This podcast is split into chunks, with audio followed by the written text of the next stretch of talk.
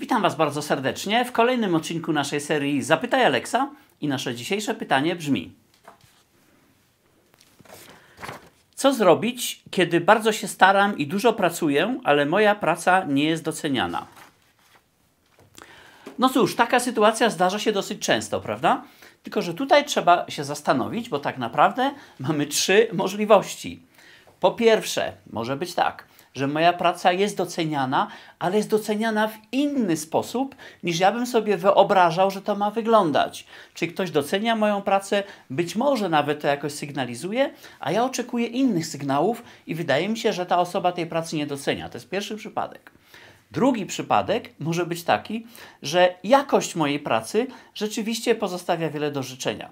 Pamiętajcie, w dzisiejszych czasach, tam gdzie to się rzeczywiście liczy, to jest istotne, abyśmy dostarczali konkretnych rezultatów, niezależnie od tego, ile, ile pracy w to włożyliśmy, ile wysiłków w to włożyliśmy.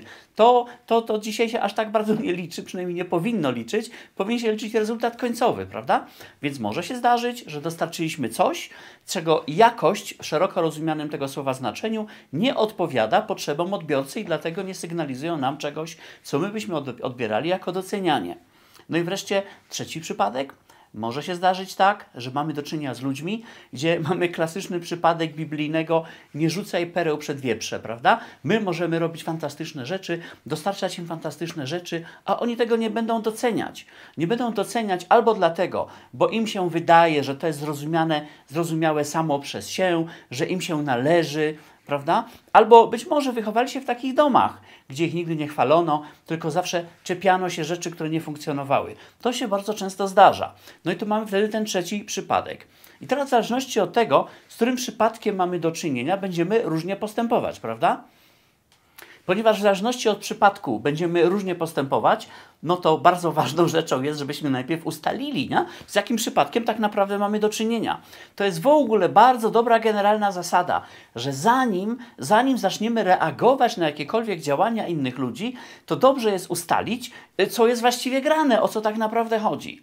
Bo my bardzo często polegamy na pierwszym wrażeniu, na domysłach i potem traktujemy to tak, jakby to była prawda. A to może się okazać, że jest całkiem inaczej. Dlatego pierwszą ważną rzeczą jest, żeby sprawdzić, który z poprzednich trzech przypadków, o których mówiłem, mamy do czynienia. No, jak to zrobić? No, najprościej zapytać. Tu jest pewnie bardzo dużo różnych możliwości. Ja bym na pewno przyjaźnie zapytał, powiedział, wiesz co, jak Ci się podoba ta praca, którą ostatnio Ci dostarczyłem? Świadomie mówię, podoba, a nie co o niej sądzisz, to jest taka maleńka manipulacja. Bo jak mówię, jak Ci się podoba ta praca, to sugeruję, że właściwie ta praca powinna się podobać. Jedyne, co, co musimy ustalić, to w jakim stopniu, jak bardzo się podoba. Podczas kiedy jak mówię, co o tym sądzisz, to ta wskazówka się może zarówno na plus, na podobanie, jak i na niepodobanie przechylić. Tego oczywiście nie powinniście przesadzać z tym, ale możecie taką małą manipulację zrobić. I teraz patrzymy, co przyjdzie z drugiej strony.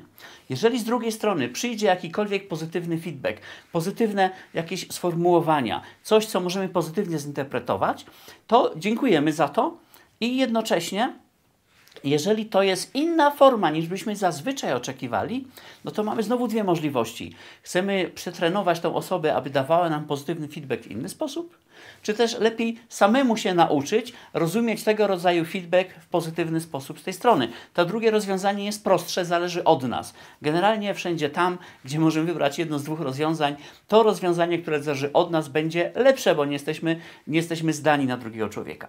To jest ten pierwszy przypadek, czyli mamy co? Mamy pozytywny. Ludzie to doceniają, tylko my tego nie wiedzieliśmy. Mówili za mało albo nie w taki sposób, jakbyśmy to zrozumieli. Jakbyśmy to rozumieli. Drugi przypadek jest taki, jeżeli dostajemy jakąś konstruktywną krytykę. Jeżeli dostajemy konstruktywną krytykę, no to musimy za to podziękować, ponieważ wszelka konstruktywna krytyka to jest dla nas zawsze szansa, żeby, żeby być lepszym, po prostu żeby być lepszym. I pamiętajcie, że jak to się mówi, piękno jest zawsze w oczach obserwatora, to tak samo jeżeli my dostarczamy komuś jakieś prace, jakieś działania, to piękno tego działania jest w oczach tego, tego komu dostarczamy. Więc tu jest bardzo ważne, żeby wiedzieć, jakie kryteria on stosuje. I oczywiście, jeżeli ktoś ma jakieś zarzuty, komu się coś nie podoba w tym, co dostarczamy, to bardzo dobrze jest w związku z tym zapytać, ok, co powinienem zrobić inaczej, żebyś był zadowolony. To jest bardzo istotna sprawa. Jeżeli rozmawiasz z poważnym człowiekiem, to on Ci powie.